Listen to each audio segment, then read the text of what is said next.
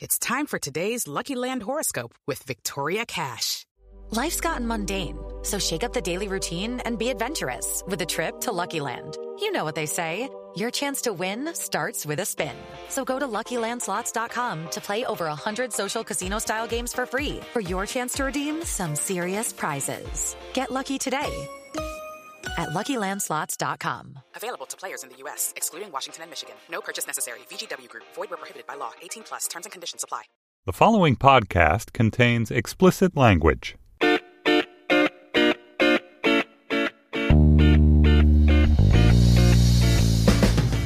Hello, and welcome to the Slate Political Gabfest for December 20th, 2018. The A Liberal is a Conservative Who's Been to Jail edition. I am David Plotz of Atlas Obscura. I'm in Washington, D.C., where there is massive pre Christmas jackhammering behind me. I think they're, they're perhaps taking down a whole street to bring in a new holiday Christmas tree or something, and there's huge amounts of noise, so pardon that noise. Fortunately, most of the noise you will hear will be the dulcet tones of John Dickerson of CBS This Morning, who's in New York. Hello, John. How who was it who stapled the word dulcet to tones? And can we unbind the two? Uh, There's so sure. many little pairings like that. Stark contrast Yes. has been bothering Oh me a lot God, lately. I Every hate contrast is stark. It's Yes. like annoying. Yeah, totally. What would I be a that. kind of contrast that would not be stark? A No, Well, it wouldn't like really what, be a a- Surprising soft contrast. contrast. It You wouldn't. wouldn't say yeah, that. I c- you. c- You. not very much of a contrast, yeah. That's not very. Um, but a tripping off the contrast is tongue. is a contrast definitionally stark? Is a contrast defi- definitionally stark. That's why I think that you don't need it, and yet we put it in anyway. Yeah. We could make a list of these one day. yeah. I've been trying really hard to avoid them lately, and then you realize that it's almost like a beat is missing if it's not there. No, That's it's right. okay. Yeah, I think you're right. I It think it's okay. But, let but that you, beat it go. does feel like a beat is missing. Yeah. but that's Anyway, okay. that other voice, that less dulcet tone. Less No, that dulcet. even more dulcet That tone. that could be my middle name. Less That- dulcet. I like that. Oh, dulcet it could be the name if you ever have a, a daughter, Emily. You could name her Dulcet Bazelon. That is Emily Bazelon of the New York Times Magazine, also with John in New York. Hello. Hello. On this week's show, the Senate passes a bipartisan criminal justice reform bill. The president might sign it if the House passes it too. We have dogs and cats living together. There is snow in July. Is everything now? Is it politics back to normal in Washington? That was a joke. Uh, then is Michael Flynn getting railroaded?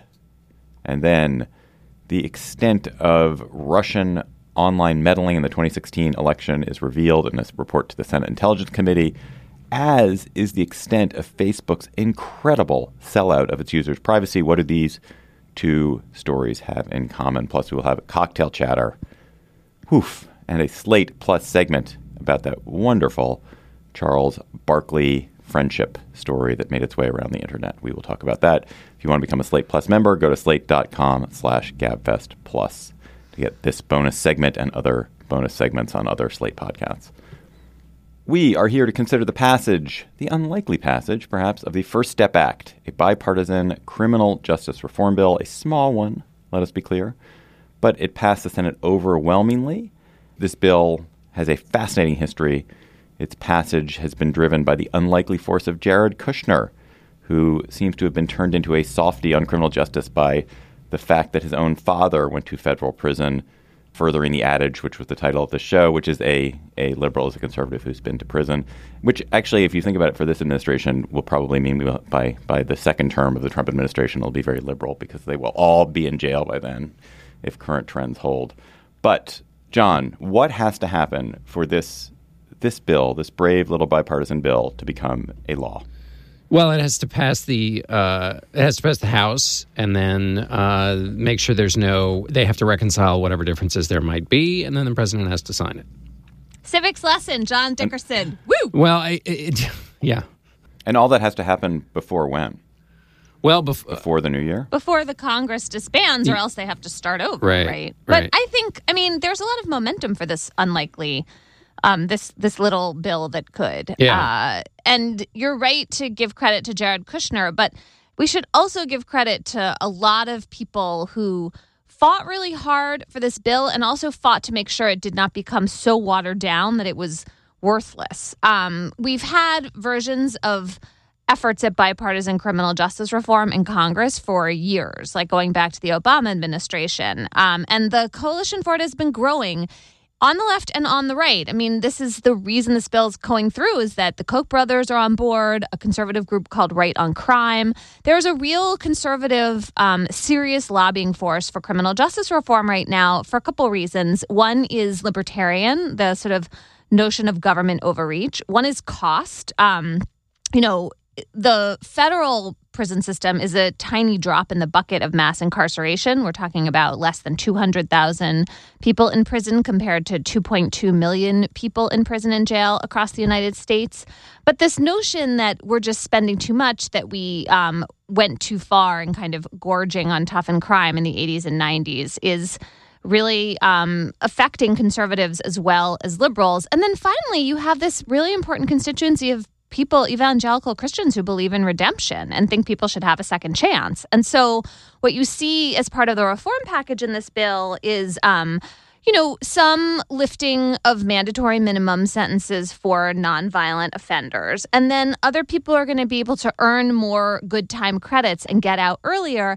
And also an effort to actually bring um, more education and other rehabilitation programs into prison so that when people get out, they're in better shape to come back to be returning citizens, which is like what some of them want to be called the so-called earned time credits. Yes, I'm sorry. I no, call no. it good time. No, no, no. Right. Good time is good. No, good time is right. Good time is behavioral, and then earned time is you take the classes and do that stuff to help you with uh, when you get out, so that it presumably reduces re- recidivism. Which Rand says actually there is a, a correlation between those who've um, taken classes and those who don't in terms of going back to jail. Right. I mean, one of the things So, I like uh, about this bill is that it's has a lot of empirical support for the tactics it's using. It's thinking about what we've learned about how you prevent people from reoffending and, you know, where we've gone just so way too far in diminishing returns in terms of deterring crime by incarcerating people for very long periods. There's a recognition that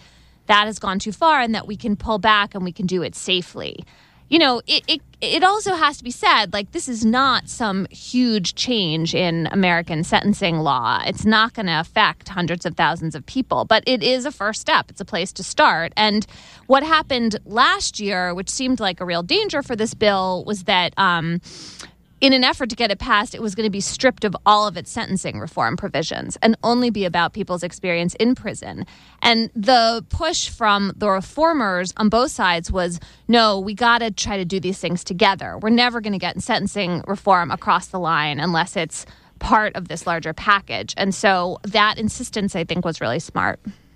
So, em- Emily, one thing I am kind of unable to understand looking at the bill and the provisions of it is actually which are the conservative parts and which are the liberal parts. Yeah, I mean, that's a great point. And I think that one reason for that is that those agendas are merging in criminal justice reform. Preventing recidivism is something that's on the program for both sides. And, you know, the kinds of relatively small but meaningful sentencing reform, those things too. I mean, we think of those things as being more typically progressive. Um, but actually, conservatives are really willing to recognize at this point, um, like I was saying before, that we're just wasting a lot of money needlessly. Um, needlessly p- putting people in prison for way too long. And I wonder, David, if your um, difficulty distinguishing, which I share some of as well, is a result of the fact that a lot of the um, a lot of this issue was always clouded by politics, and so anything that made life easier in prison or tried to reduce recidivism through releasing people early or change the the sentencing for cocaine versus uh, uh, powder cocaine versus crack cocaine was uh, Democrats worried about being painted as soft on crime. And partially what's happened is just this group of conservatives that's grown up from really the ideological wing, either the evangelical wing, starting with Chuck Colson, the disgraced. Uh, Watergate uh, conspirator in the Nixon administration, started long before our current present day, and then also the sort of big government wing thinking on the conservative side has created the space, along with falling crime rates and other things, for Democrats to you know to, to create this um, uh, to create this coalition so that it part of its politics and therefore the specifics of the case um, can be uh, a little murkier because they don't have that that charged political charge. And it was really interesting to watch Tom Cotton try to attack this bill from the traditional tough on crime law and order position and really get nowhere. I mean, he had this amendment which the reformers succeeded in beating down. He sponsored it with um, Senator Kenny, Kennedy from Louisiana, and it just didn't go anywhere. And I was fascinated to read about how the sort of specter of Willie Horton was floating over this bill. This is always true with criminal justice reform that the fear is the bad headline of the usually dark skinned person who gets out and commits a crime and ruins your political future. And they were able to push back on that. And in my research and reporting for my book, um, which is about criminal justice reform too. I've really noticed this with these new district attorneys who are getting elected that they're willing to say like, look, I'm going to try some reforms and it's not going to be perfect. Like somebody might screw up along the way, but I'm not necessarily going to tear down, you know, the entire alternative to incarceration program I set up because of one bad actor. That's like a if we can make that shift in American politics away from letting those headlines drive criminal justice policy, that would be huge. The ghost of Willie Horton was uh, in all the uh, accounting, the behind the scenes accounts is basically that's what the president was the president was less positively motivated than he was worried about having a Willie Horton problem. The the the Horton issue, of course, came up in 1994 when Joe Biden, voting for the Clinton administration's uh, crime bill, said that the idea um, with that legislation was to quote lock Willie Horton up in jail. Right. And whenever that's your image, like if that's the poster child you're putting forward, you end up with like harsher sentences and more people in prison. If you're able to think about, you know, the the touching story of someone getting out who's been in way too long or someone who's being exonerated, either of those images can help counter that. And I think we finally saw that happen this time because of Trump's own pardons or not pardoned, but Trump commuted the sentence of Alice Marie Johnson. And according to the stories about what he's been thinking, um, advocates like Van Jones and Kim Kardashian West have been successful in getting him to think about that positive image. But I would push a little bit on that, Emily. Yeah. We have seen no movement at all that I've noticed around violent offenders. And violent offenders are the majority mm-hmm. of offenders in American prisons. I think the like the the strong majority of offenders in well, American prisons. Well, it depends how you define no, violent, but go ahead and then I'll talk about that. But the constituency for shortening sentences and making conditions easier for people who've committed acts of violence uh, is not uh, is not nearly as active and as large as the constituency for you know oh the low level drug dealer who who you know merely sold sold a bit too much marijuana that day. And so I wonder if there is this is called a first step act but actually if there's a second step to be had because the second step I, well first of all the second step if you're just staying within the federal prison system is a pretty that is as you said is a very small piece of this whole archipelago of of American um, criminal justice but there just isn't a, a lot of enthusiasm to start letting murderers and rapists and and people who've committed really violent assaults out on the streets. Okay, even so, though I think we should. Um, so, two things. One is let's just talk about the federal small piece of the pie for a second. If you're just thinking about that, which you're right, is a small fraction of the whole, half of the people in federal prison, I believe, are drug offenders. So, in that small context, uh, reform, sentencing reform that affects nonviolent offenders is significant. But drug offenders does not mean not violent. Drug offenders can be violent. Mm, I think that those people are there. If they were there also for violent crimes, I don't think we would classify them as drug offenders. So I'm pretty sure they do count most of them as nonviolent, but I'm not totally sure how the fractions break down. My point is just in the federal system, you can significantly affect the prison population without reaching into the um, group of people who've actually committed violence. I'm pretty sure. Let, let's move though to the larger picture because you're asking a bigger, really important question. You're right that all a lot of these early criminal justice reform efforts only affect nonviolent offenders, and the big question is whether they are all first steps or whether we stop here. And if we stop here, you're also completely right. We're not going to make a real dent in mass incarceration across the country. Here's my hope and my argument for why there could and should be more steps. First of all, a lot of the people who are in prison classified as violent felons did things that did not necessarily involve actually hurting someone. So, for example, a charge that gets brought a lot is breaking and entering into a dwelling.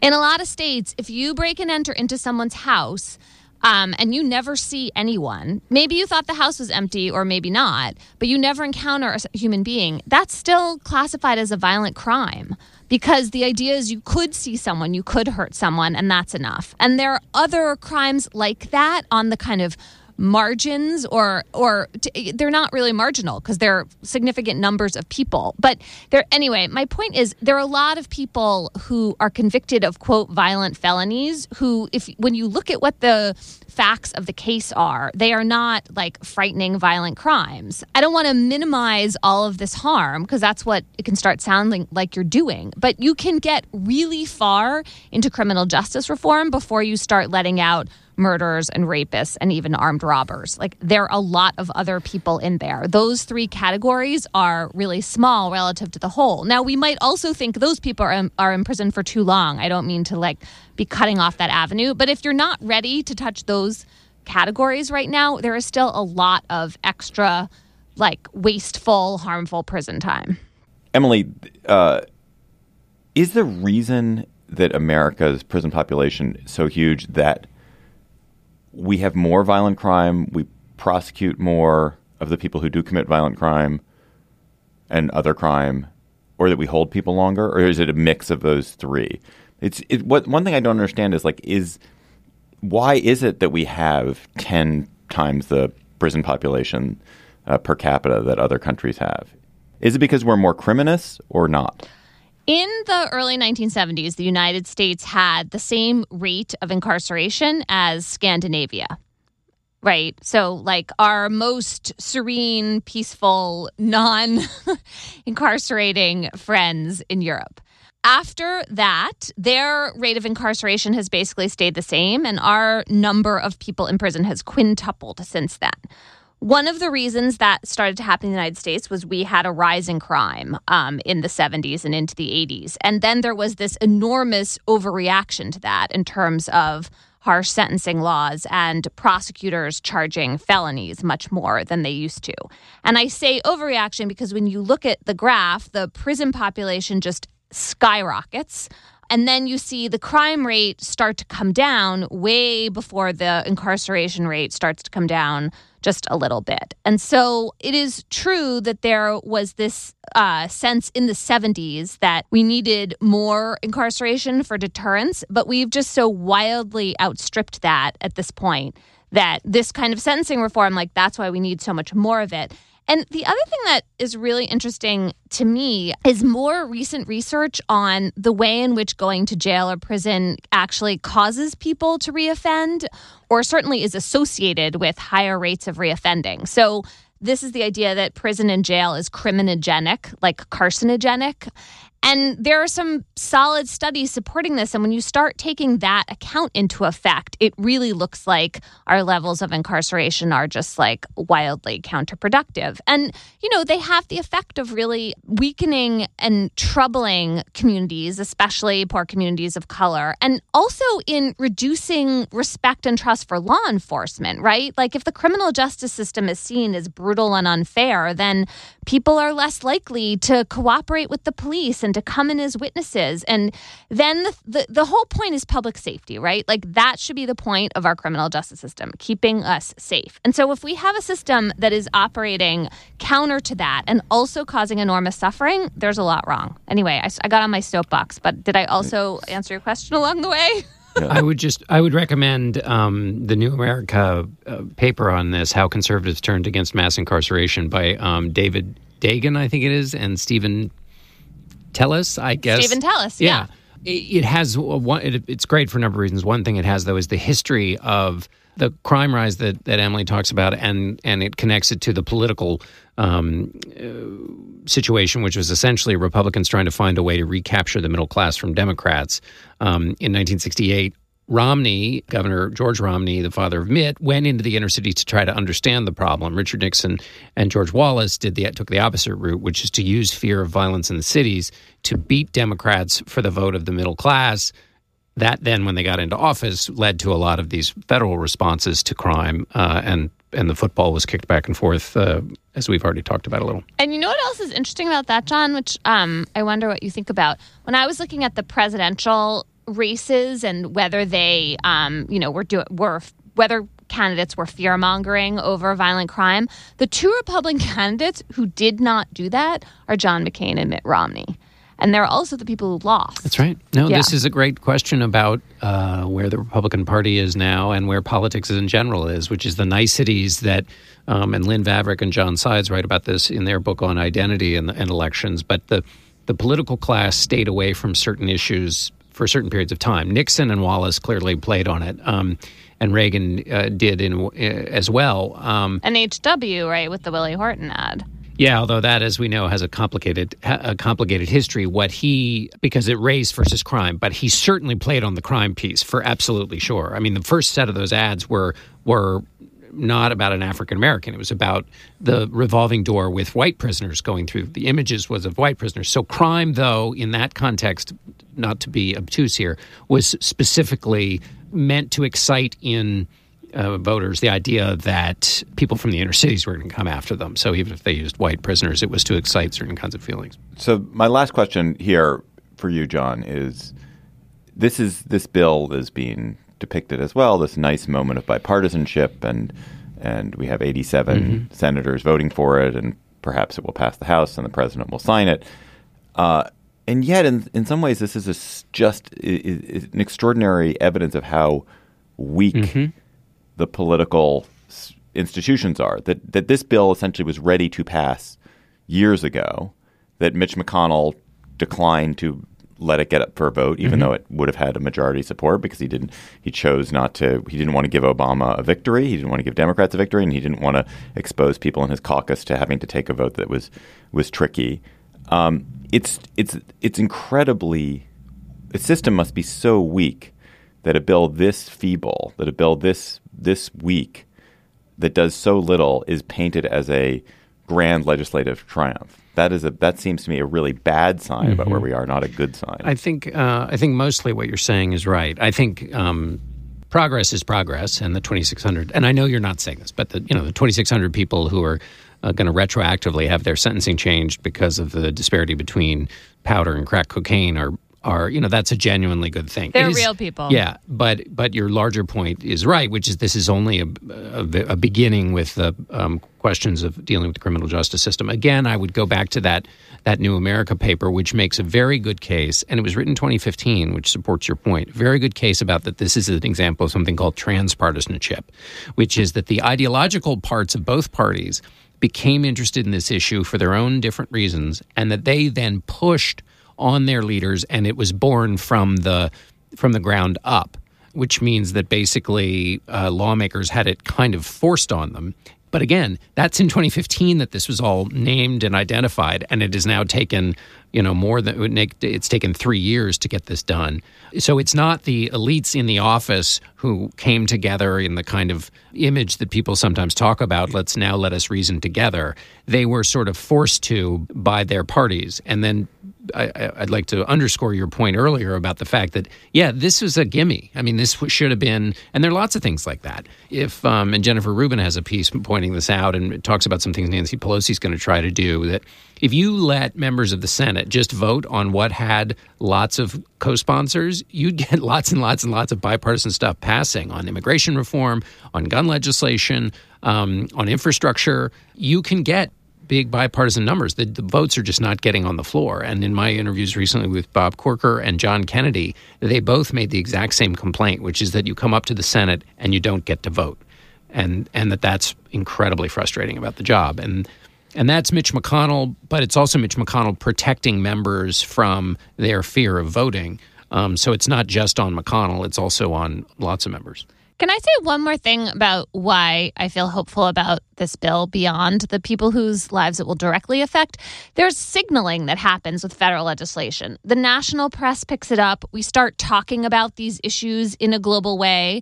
Um, even if the numbers are not as significant as state and local reform would be, it gets an airing. And if the lesson that, you know, Trump and other um, people who talk a big, like tough on crime line, if the lesson they take from this is that there is political goodwill and value in reducing mass incarceration and reducing overpunishment, that would be really significant. This episode of the Gabfest is brought to you by Aura Frames. Are you looking for the perfect gift to celebrate the moms in your life? Aura frames are beautiful Wi Fi connected digital picture frames that allow you to share and display unlimited photos it is super easy to upload and share photos via the Aura app. And if you're giving Aura as a gift, you can even personalize the frame with preloaded photos and memories. Aura frames in the notes that I have here says moms like Aura frames. I'm here to tell you that is like the truest statement in the world. I gave my mother an Aura frame. She absolutely loves it. She's also always hectoring me to keep adding new photos to her Aura frame so that she's got great new photos every week. So think about giving your mother or grandmother or aunt or sister or friend an Aura frame for Mother's Day. It was named the best digital photo frame by Wirecutter and selected as one of Oprah's favorite things. Aura frames are guaranteed to bring joy to moms of all ages. And right now, Aura has a great deal for Mother's Day. Listeners can save on the perfect gift by visiting auraframes.com to get $30 off plus free shipping on their best selling frame. That's A U R A frames.com. Use code GABFEST at checkout to save. Terms and conditions apply. General Michael Flynn had a weird day in court this week. He went to courthouse expecting to plead guilty to one count of lying to the FBI about his contacts with Russian officials before the uh, Trump was inaugurated, to then be be sent on his way without having to go to prison and instead he found himself on the receiving end of a rebuke from Judge Emmett Sullivan. Judge Sullivan was clearly infuriated by what, what he perceived as Flynn's lack of contrition about his very serious crimes and Flynn's or Flynn's lawyers' attempts to spin what Flynn had done and make it seem as though he had been entrapped somehow by FBI agents. So, Emily, why did Flynn appear to get himself in trouble with Judge Sullivan? And and what what are the consequences for him likely to be? Well, it's really interesting and strange sentencing hearing. Usually, when the government is saying you don't need to put someone in jail, they've cooperated, we are in favor of a relatively lenient punishment. The judge says, like, oh, good, I'm glad you guys all agree, and that's that.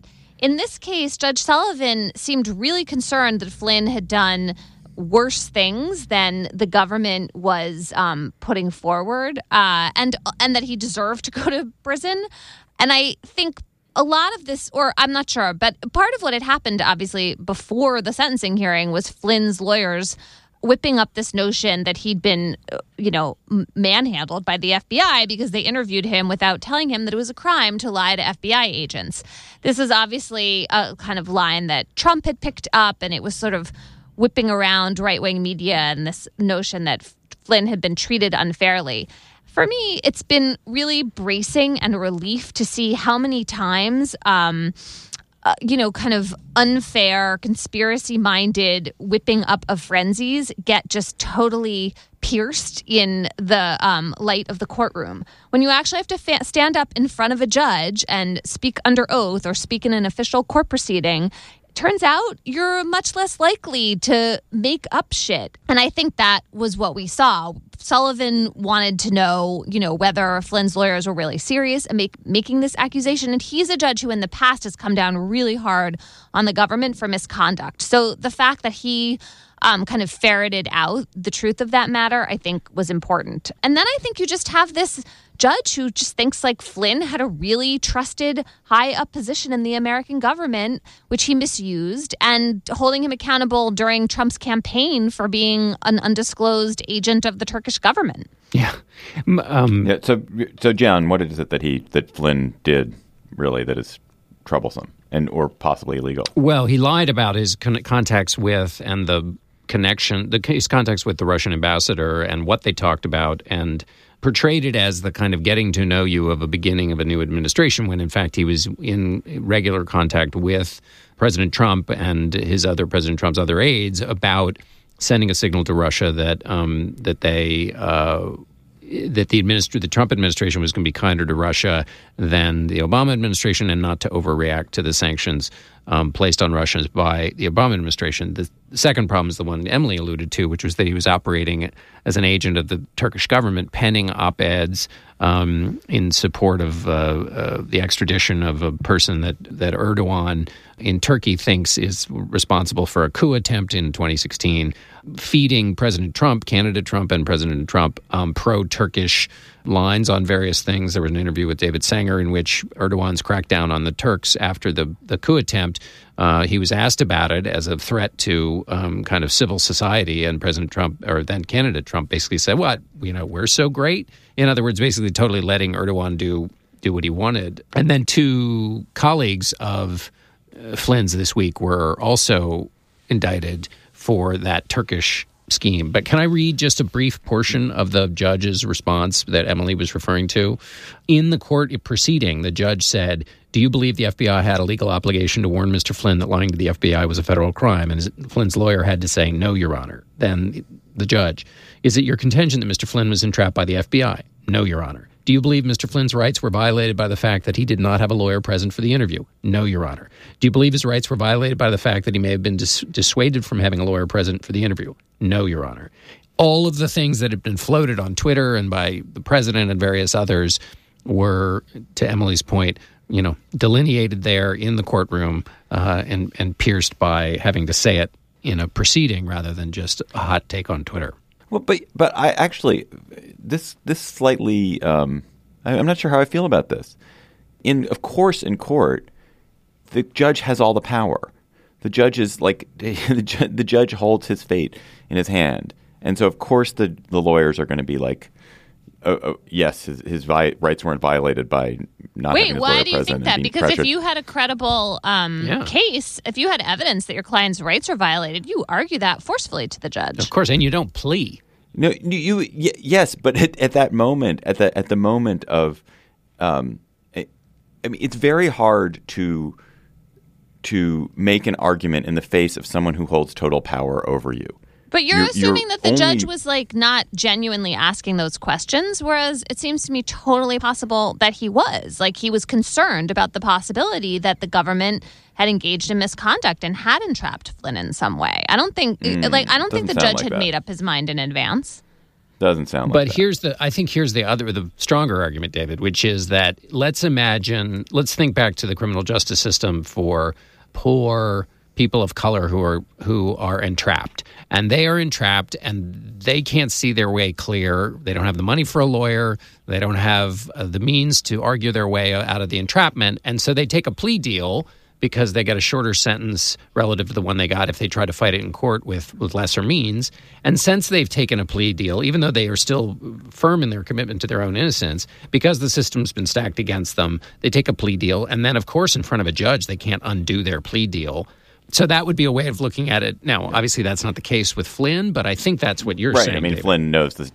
Yeah, well, I, I don't. I'm not sure what I'm saying. I just, I, I guess I'm, I'm concerned that we would assume that because the lawyers had to go belly up and and prostrate themselves in front of the judge, that the lawyers and Flynn, that there's absolutely nothing to whatever he was saying about it. It's, it's. I don't even know. I don't know whether there's nothing to what he was saying about it. But I do know that in a position where you hold no cards and where you are totally subject to the decision that, that a much more powerful entity is going to make, your inclination is to, to prostrate yourself and to make yourself agreeable. Yeah, because but the judge is the don't- neutral arbiter here. And the reason they held no cards is they had no facts. Like Flynn right. was a top government official. There was no reason Yes, for the FBI to warn him, like, Right. hey, Mr. Flynn, That's don't true. lie to us Yes, now. like is that's true. not That's an true. This isn't like they- expectation. that's right. not Flynn in is the a law. bad actor. This is where my analogy right, breaks can I- down considerably because they didn't Yes, plant a yes. gun on him. These are all things that he Right. should have known.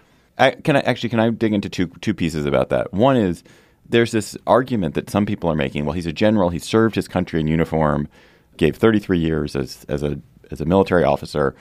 Therefore, he deserves mercy and wider latitude the, the court should be very kind to him. Does that argument hold water with you guys? It holds negative water for me. Yeah, I think water the judge spills agrees out of that you. for me. I mean, I also am underwhelmed by that because I feel like the way in which people's life circumstances are seen as mitigating of punishment tends to overvalue the things that make people like wealthy and powerful as opposed to poor and downtrodden then that bothers me. As a general proposition right? So like he's a, he's this important general. He's had this life of service. Also comes out of um you know certain privileges that get you to that position. Whereas if you come in and you're like destitute and someone can't make that argument in your favor that gets held against you. He has a higher responsibility, you could argue, Right. given the oath he's taken and the service he's given is to not lie, to not betray his country, and and to betray, uh, you know, the, the Constitution, and and so therefore you would you you would make the case that actually this is a person who's ought to be subject to greater punishment, which I think military justice in general, military justice is is more harsh for that very reason. Like if you're a soldier who who commits a crime, I think the punishment you face as a soldier in the military justice system is often stronger than the punishment you might face in the civil justice system Yes, because of true. that notion of discipline and, and your higher responsibility. But in these in this case, since he's outside of that, um, I don't think I think it's it's okay for society to take if you believe that not every crime is the total sum of your contribution to society, then why not? Why doesn't your other contribution matter somehow in making you know restitution uh, to society for what you've done? and i feel like that's a totally fine plausible position like you know it well, should have except, been except we, consistent oh, except John, except we overprivilege certain kinds of things. Well, that's and I what think I was one thing we arguing. overprivilege is military military service gets gets people. And military service is an, an amazing. It's a service. It is an amazing thing that people do for the nation, but it is not the only form of service, nor is it necessarily the highest form of service. Well, that's it- fine, and especially not- if you get to be a general, a high status general, it's not even, you know, it's it's that's a high status position with a, with an enormous amount of prestige and and and Those are about the society, but that's a but that's a different question. That's about how you rank this against other kinds of things. I thought your question was about whether this should matter in this with the specific case with him, right. and it should matter to some I- degree. Maybe not as much as somebody might want, maybe less than somebody, but but it should matter. another question, John, actually for you, which is goes to the lame duckness of this. So that Flynn is getting in trouble for things that he said to uh, Ambassador Kislyak in between the time President Trump was elected and the time he was inaugurated, and and in particular in response to sanctions that the lame duck Obama administration was imposing on Russia for its various forms of interference. And I, while I, it is clear, you know, based on the evidence that, that Flynn lied to the FBI and uh, that he was in fact conducting a kind of sub rosa foreign policy with Kislyak at a time when he was merely a private citizen representing a candidate who had not yet become president. I actually have sympathy on the substantive issue here. Is like that we do have to the fact that we have this quite long lame duck period, and you have a new administration coming in, and that new administration does have to build ties, and it does have to send signals about what it's going to do. And so there's we we are we don't want to have two foreign policies operating at once. That's a problem. On the other hand, we want to make sure that the new administration comes in and comes in with with a clear idea of what it's doing and with a plan and able to execute what it wants to execute, and that requires some degree of preparation and even signaling. Yeah. I, well, a couple things.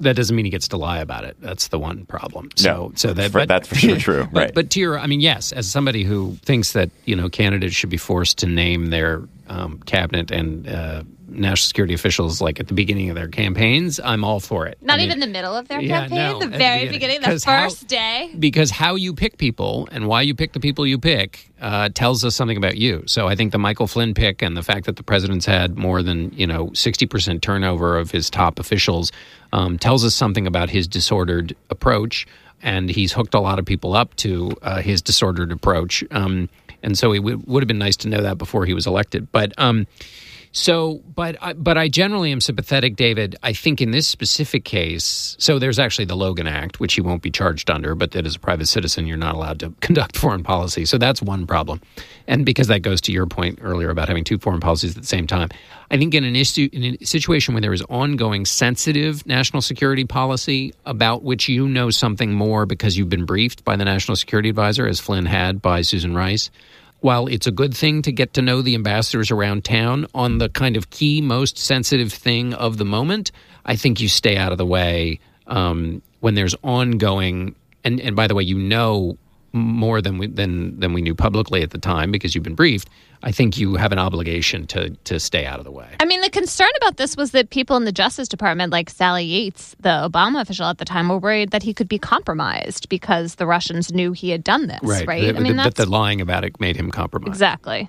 Hey, one last thing related um, to this topic in the broad sense of the Mueller investigation. There's a story in the Wall Street Journal today, Thursday, that um, William Barr, who of course is Trump's pick for attorney general, wrote this unsolicited memo in June to the Justice Department in which he called the Mueller probe fatally misconceived. He called Mueller's theory of just investigating Trump for obstruction of justice grossly irresponsible. This is a 20 page memo he wrote on his own to say why he thought the president could not be investigated in this way that Mueller was doing. Uh, I hope they release this memo and talk about it a lot during uh, Bill Barr's Senate confirmation hearings. What who I, what I would like to know is what kind of person writes an unsolicited memo? Well, for which he presumably was not paid. That is that is a sign of mental illness. That is a person who should not ha- have high office.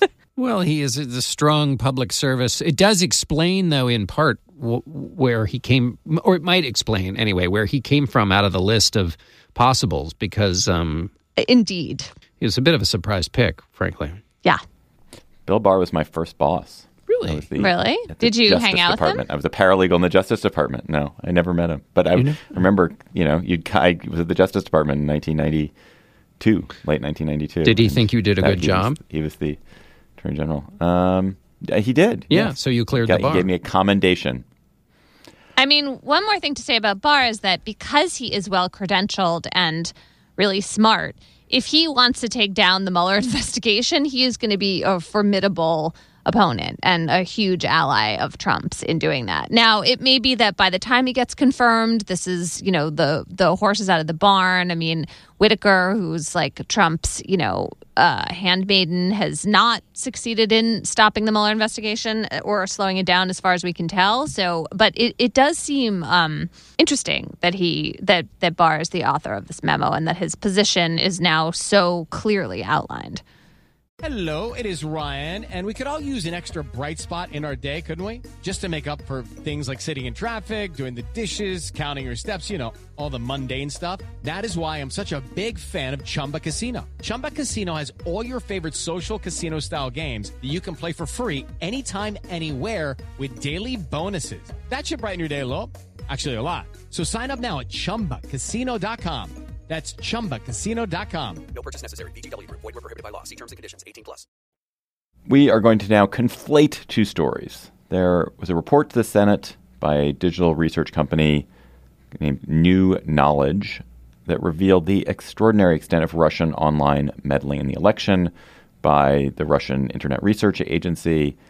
It was meddling that seemed aimed at trying to elect Donald Trump, at suppressing black voter turnout, at discrediting democracy, at sowing division, at, at sort of building up organizations that would create tribal divisions in America, that would cause dissension, that would increase distrust. By almost any measure, I would argue this was was the most successful intelligence operation in world history. I mean, it truly was effective. It it it had everything it sought to do. It succeeded in doing the president the, or the candidate they wanted to lose, Hillary Clinton, indeed lost, and American trust in institutions was shattered, and they got a president who has continued the the messages that they were that they were spreading themselves uh, on their own. Also, this week, here's the second story in the New York Times. Emily's colleagues did fine, fine work to reveal the breathtaking nature of Facebook's betrayal of its users' trust essentially Facebook over the past several years has been giving away all of your private data, all the data that you thought was just Facebook's to have, even your private messages to dozens upon dozens of corporate partners without informing you, without asking your consent. These two stories have in common, I think, the ways in which we are victims of technology that was supposed to liberate and educate us, in which we are now finds ourselves strangely subject to them and at the mercy of them and confused by them and intimidated by them. So, Emily, first of all, what was there anything in this report about Russian meddling that surprised you or that, that changed how you had been thinking about what, what's been going on?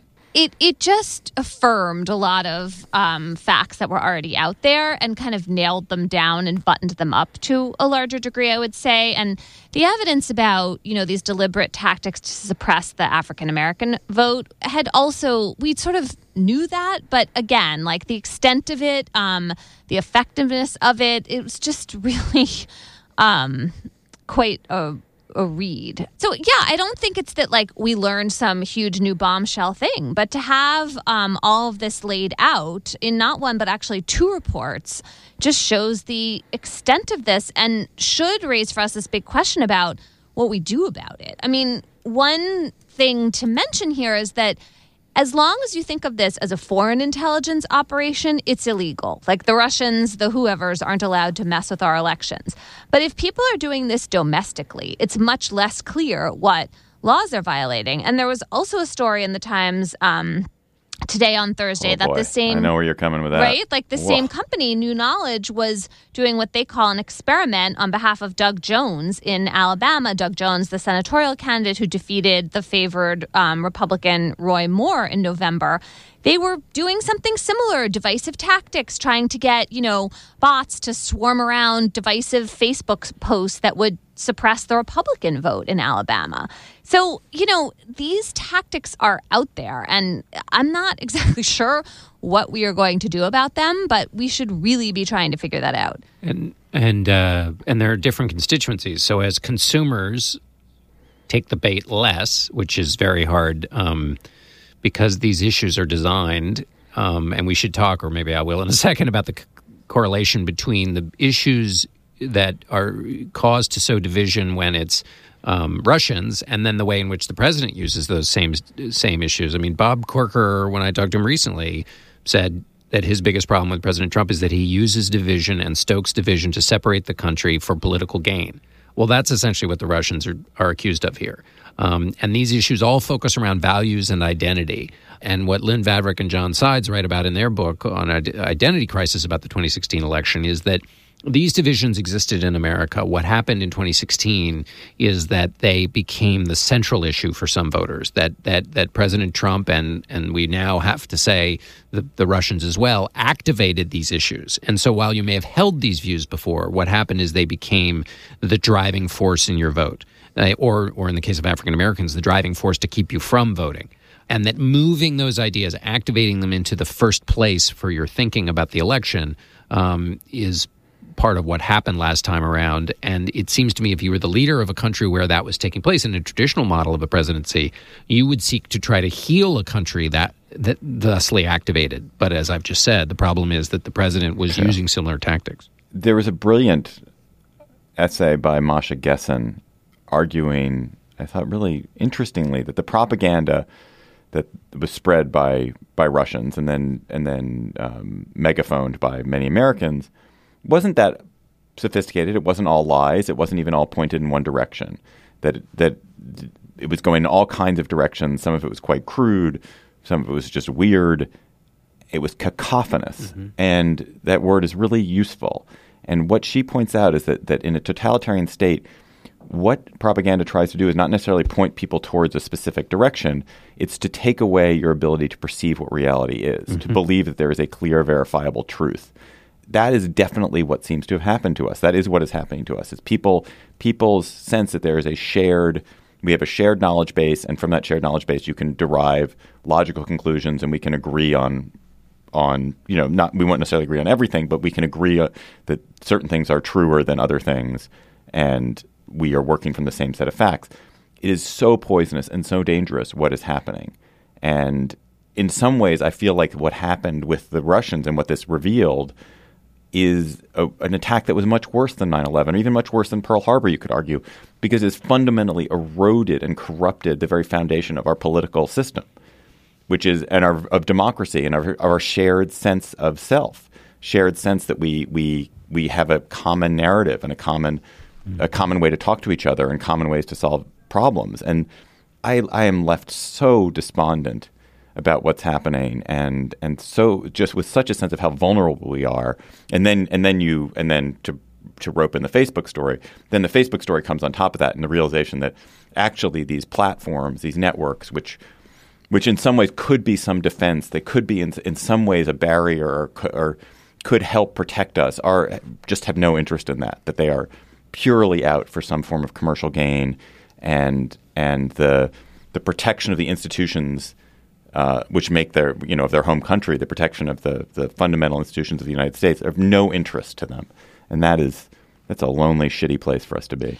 So I just I, I basically sh- share your distress. I wonder though if we need to widen the lens and remember that you know, this Russian operation, successful as it was, is not like the main political influencer. It's not the main reason that we're divided, right? I mean, the media coverage of political division, the way in which like various television and print outlets just picked up and continue to pick up like basically fake or not I don't want to go with fake news because I think that's really not a helpful term anymore, term anymore but you know the incredibly credulous coverage of things that are lies even if we know essentially that they're probably not true as we're covering them. That is a huge part of this and I'm all for you know, looking hard at the social media companies, especially Facebook and their role. I'm no fan.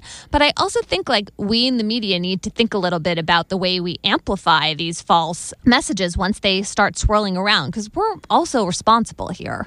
There's no question about that. I think the, again, bringing the, the president's actions here, I mean, um, you know, he and the, the and this is, I think, distinct to him. I haven't seen this in any of the reporting about the Russians, but I mean, the the what the president has done uh, and did as a candidate was hijack the the fact checking process and the and the traditional way of carrying news and use it to his advantage. I mean, so happy to be fact checked because it spread the story, and he paid no price among his voters for being called out for for an untruth, and I think it's still catch that's still taking people. So there's there's the credulous, and we've talked about this a lot, but there's the credulous just repeating a, a claim. But then even when everybody rushes in with their fact checking, they're they're doing the work of a person who's trying to sow cacophony just as much as somebody who's just credulously passing something along. Uh, so obviously, Facebook has um, a, a, whole new set of problems, both with users, but also possible legal problems. Um, based on this possible sharing of, of user data because of this FTC consent decree, consent decree that right. they're under. That it, right, they're sort of stuck. The way to to like fall on their swords and do a big mea culpa with users would mean that they'd admit to violating the consent decree with the FTC, right. and so they can't admit that, and it's making their public statements look incredibly wishy washy. Sorry to interrupt. Precisely, no, no, no. That was that was just exactly the important context we needed. So the question is people are leaving Facebook, and um, I mean, where do either one of you think we are in the history of something that still has 2.2 billion users or something like that? Um, uh, and is this a big turning point moment? Does this, um, I don't know, how big is this? I guess is my question. I mean, it seems to me like it's way too soon to sound the death knell for Facebook because of its gazillion users and also because it owns the companies that the youth are really excited about, right? You I mean, Instagram? Yes, I mean Instagram. The youth. and, WhatsApp, and WhatsApp, which is internationally incredibly important, right? So because it has this other influence beyond the sort of more like old fogey brand, which of Facebook itself, um, which a lot of kids aren't on, you know, the company is enormously influential. I guess what I really wonder is whether it is possible to have a widely used social network that doesn't cause more harm than good. I totally get the impulse of people to connect. And I think there's been all kinds of serendipitous, wonderful things in people's lives on a variety of these platforms. And yet at the same time, they are a total scourge. They're like destroying really important things. And yes. And I I just feel like, you know, when I was watching this years ago and I was writing about online bullying, I was worried about it with regard to that kind of behavior. Um, some of that has gotten a little better, but it is like a whack a mole game where you know, one platform cleans up its act a little bit and then all the like horribleness goes somewhere else. And I, I just wonder if we're stuck with that, if there's a way in which this viral kind of connection um, can be abused and manipulated in a way that, like, even if you had the best intended company, it, it just can't both become widespread and benevolent at the same time. Coming soon from Slate Podcasts. So, first it was Dade County. Voters in the Miami area repealed civil rights for gay people by a two to one margin. In the late 1970s, cities around the country began rolling back anti discrimination laws that protected gay people. And then it was Wichita, St. Paul, Eugene. Successful campaigns against the gay community, which shocked us all. A state senator from California watched the laws fall and saw an opportunity. Homosexuality is a most repulsive lifestyle. His name was John Briggs, and he wanted to deliver the anti gay movement its biggest prize yet. California realized that they were coming for us. I'm Christina Cauterucci. This season on Slow Burn, we'll explore how a nationwide backlash against gays and lesbians led to a massive showdown in California. Now it's something called Proposition 6, the Briggs Initiative. It would call for firing any teachers in California who practice homosexuality. Your life as you knew it would be destroyed. We've got to fight back. We can't let this happen in California. The Briggs Initiative would be the first statewide vote on gay rights. With so much at stake, young people became activists. We were all coming out all day long, every day. and activists became leaders. My name is Harvey Milk, and I'm here to recruit you. Slow Burn, Season 9 Gays Against Briggs. Out May 22nd, wherever you listen. If we lose here, it'll be 50 years before we ever get back up again. Like the drag queens say, take out the earrings, sharpen the nails. There ain't no going back. Let's go to cocktail chatter when you are having a nice Christmas hot toddy, which I'm sure John will be having. I need the toddy. With, uh, little Dickersons. Uh, what will you be toddying about, John? I'm um, talking about uh, something, a, letter that uh, Michael Beschloss posted on uh, on Twitter. Uh, this is one of its good and valuable uses, um, not the corrosive, awful majority of Twitter's uses, in my feeling. Um, and it is a letter from Amelia Earhart to her um, fiance George Putnam, who asked um, who asked her to marry him about half a dozen times, and finally she said yes, uh, but um, but barely. Uh, and I will read you the, the prenuptial letter she wrote him. Dear GPP, there are some things which should be writ before we are married, things we have talked over before, most of them. You must know again my reluctance to marry, my feeling that I shatter thereby chances in work, which means most to me. I feel the move just now as foolish as anything I could do. I know there may be compensations, but have no heart to look ahead. On our life together, I want you to understand I shall not hold you to any medieval code of faithfulness to me, nor shall I consider myself bound to you similarly. If we can be honest, I think the difficulties which arise may best be avoided should you or I become interested deeply, or in passing, in anyone else. Please let us not interfere with the other's work or play, nor let the world see our private joys or disagreements. In this connection, I may have to keep some place where I can go to be myself now and then for I cannot guarantee to endure at all times the confinement of even an attractive cage. I must exact a cruel promise, and that is, you will let me go in a year if we find no happiness together. I will try to do my best in every way and give you that part of me you know and seem to want. Amelia Earhart. Wow. It was Did hard to marry? be a proto feminist man. and they, they they were married and she ended up writing a letter to her mom uh, saying uh, that it took, that it didn't turn out to be as disastrous as she previously hoped but um, but I mean given the given what, what I've just read I think her bar was pretty low I mean, yeah, it's like I won't be faithful. We won't have to be together. We don't have anything to do with our work. Yeah. I get a one year out. No matter how That's a good nice you make the cage, it's Yeah. still a cage. Yeah. Yeah. And I don't think I want to be And- in it, or I'm deeply ambivalent in any case. Right. There's a deeper, uh, you know, uh, interesting backstory, which I, uh, the letter was long enough as it was. But anyway, yeah, it's um quite a letter. Emily, Emily, what is your chatter? I feel like my chatter is kind of oddly related. You guys can see what you think. Um, I am taken this week by a st- with three two one. I am taken this week with a story by Margot Sanger Katz, um, a New York Times reporter, about this really interesting effort to increase access to contraception in the state of Delaware.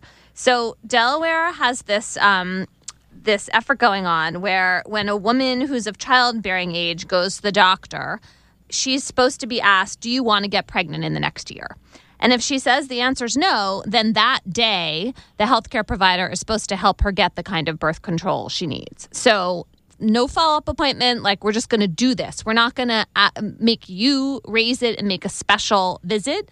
We're just going to ask you, and then we're going to offer you a variety of methods, including long acting contraceptions, LARCs, they're called for short, which have a much higher rate of success in preventing pregnancy, even than birth control methods like the pill, because as this headline says, you can set it and forget it.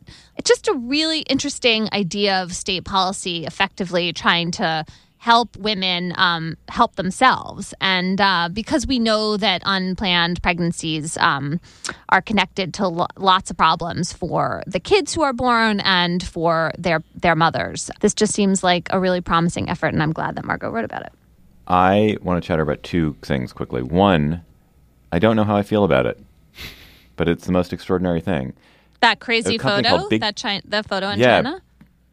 Yeah, Big Pixel Technology Corporation pho- took a photograph, or rather a series of photographs from the top of the Oriental Pearl Tower in Shanghai.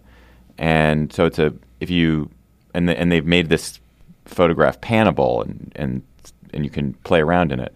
And so it looks it's like a, a vision from at the top of an incredibly high tower. Imagine being at the top of, of One World Trade and a, a photograph of all of New York. And so you can then zoom and you zoom in on a street which a street which looks like a tiny little hair thin strand off in the distance and you zoom in on it and you zoom in on it and you realize like oh I can now see the cars on that street. And the faces of the people. More. Get can I do my chatter? No, because you're taking too That's long my to get to chatter, the point. okay? And what possibly good thing can come out of this terrifying means of surveillance? You have chatter interrupted. Sorry. Are you done? Yes. Thank you. I want to hear. I want to hear more from Emily, not David. Oh, that is brutal. Continue. No, you get it. That's it. I'm pouting now. No, come on. What do you? Why are you ambivalent about this? No, I'm really I- curious. Oh, come on. No. Well, he's ambivalent because No, it's so like, neat. I, you said it's it's totally disturbing. You get to see people's faces, you know, from miles away, and at, at this extraordinary resolution, and yet it's also marvelous because it's, it's just beautiful and weird and fun to play with. So that's all. That's all. You already said it, Emily. You made the point. I'm really sorry. I did not mean to take away the thrill of your chatter, and I did, and I apologize. Heart, heartfelt apology. My other secondary thing was that in the realm of pure joy, we'll post a link to this. There was on Mashable a link to a video made by an Irish person in in his home in Ireland where a bat has gotten in the home and his his brother, his father, his friend Derry is trying to get the bat out of the kitchen. And I cannot tell you how unbelievably funny and joyful the process of watching this guy try to get a bat out of the kitchen is. It is I was weeping with I can't and wait laughter. to watch this. John is like teeing it up as we speak. What? Um, Um, how does one look for it? Wait till the one dog of the pees. media? When the dog pees on the floor, that is just that's the highlight. When one is looking for this, how does one find it? Uh, it, I would look at Bat- Mashable. Bat trapped in Bat. Irish family kitchen. I think is what you're talking about. Yes, All right. that's that's it. That's the one. John wants to watch Um, it right you now. have to you have to listen with a volume. You can't Oh, listen really? now. It's not All it's right. not something you can watch. you can watch, and that's nice. But what's the, the narration is what, Oh, okay. what makes All it right. We'll so save joyful. it. Uh, there are uh, also we have listener chatter this week. Um, very nice listener chatters per usual. Ginny Boyton chattered about an event in which which I also had ambivalent feelings about, in the way I had ambivalent feelings about that photograph that Emily chattered about a minute ago, which is that a group in a town of Stow, Ohio, got together to wipe out nine thousand dollars worth of school lunch debt in, among their the students in their community, which is a very nice thing to do. It's great that these that, that all the all the school lunch debt in this in this community was wiped out. But how messed up is it that we have this system of school lunch debt where kids can't graduate, where kids can't participate in extracurriculars, and where kids are stigmatized? They can't eat the they can't eat healthy food, or they can't eat enough food because of this this problem. And it's it's uh, it's a national disgrace, and it's a, it's not the solution to it. Isn't that parents in every community have to get together to wipe out the school lunch debt of everyone else? There has to be a better system, which I'm sure Emily has thoughts on. I you have agree thoughts on with you. Emily? Um, but there's not a you don't have a public policy measure I- at hand. I- Often you have a public policy measure waiting in your back pocket. I don't have a public Not- policy measure okay. waiting in my back pocket, but somebody should. And so maybe someone will write in with a good one. How about that? All right. That is our show for today. The Gabfest is produced by Jocelyn Frank. Our researcher is Bridget Dunlap. June Thomas is the managing producer of Slate Podcast. Gabriel Roth is the editorial director of audio. Acknowledging them for the first time. We have we've been le- leaving them out of the credits so cruelly, even though they're such they're so useful and wonderful and great colleagues to have. So thank you, June and Gabriel. You can follow us on Twitter at Slate Gabfest, and please tweet chatter at us. For Emily Bazelon, John Dickerson, and David Plotz, thanks for listening. Our Conundrum show is coming at you next week, and then we'll talk to you again about regular stuff in the new year. Bye bye. Okay, round two. Name something that's not boring. laundry? Ooh, a book club. Computer solitaire, huh? Ah, sorry, we were looking for Chumba Casino. That's right. ChumbaCasino.com has over 100 casino style games. Join today and play for free for your chance to redeem some serious prizes. ChumbaCasino.com. No purchase necessary. Where prohibited by law. 18 plus terms and conditions apply. See website for details. Coming soon from Slate Podcasts. So, first it was Dade County. Voters in the Miami area repealed civil rights for gay people by a two to one margin. In the late 1970s, cities around the country began rolling back anti discrimination laws that protected gay people. And then it was Wichita, St. Paul, Eugene. Successful campaigns against the gay community, which shocked us all. A state senator from California watched the laws fall and saw an opportunity. Homosexuality is a most repulsive lifestyle. His name was John Briggs, and he wanted to deliver the anti gay movement its biggest prize yet. California realized that they were coming for us. I'm Christina Cauterucci. This season on Slow Burn, we'll explore how a nationwide backlash against gays and lesbians led to a massive showdown in California. Now it's something called Proposition 6, the Briggs Initiative. It would call for firing any teachers in California who practice homosexuality. Your life as you knew it would be destroyed. We've got to fight back. We can't let this happen in California. The Briggs Initiative would be the first statewide vote on gay rights. With so much at stake, young people became activists, We were all coming out all day long, every day. and activists became leaders. My name is Harvey Milk, and I'm here to recruit you. Slow Burn, Season 9 Gays Against Briggs. Out May 22nd, wherever you listen. If we lose here, it'll be 50 years before we ever get back up again. Like the drag queen say, take out the earrings, sharpen the nails. There ain't no going back.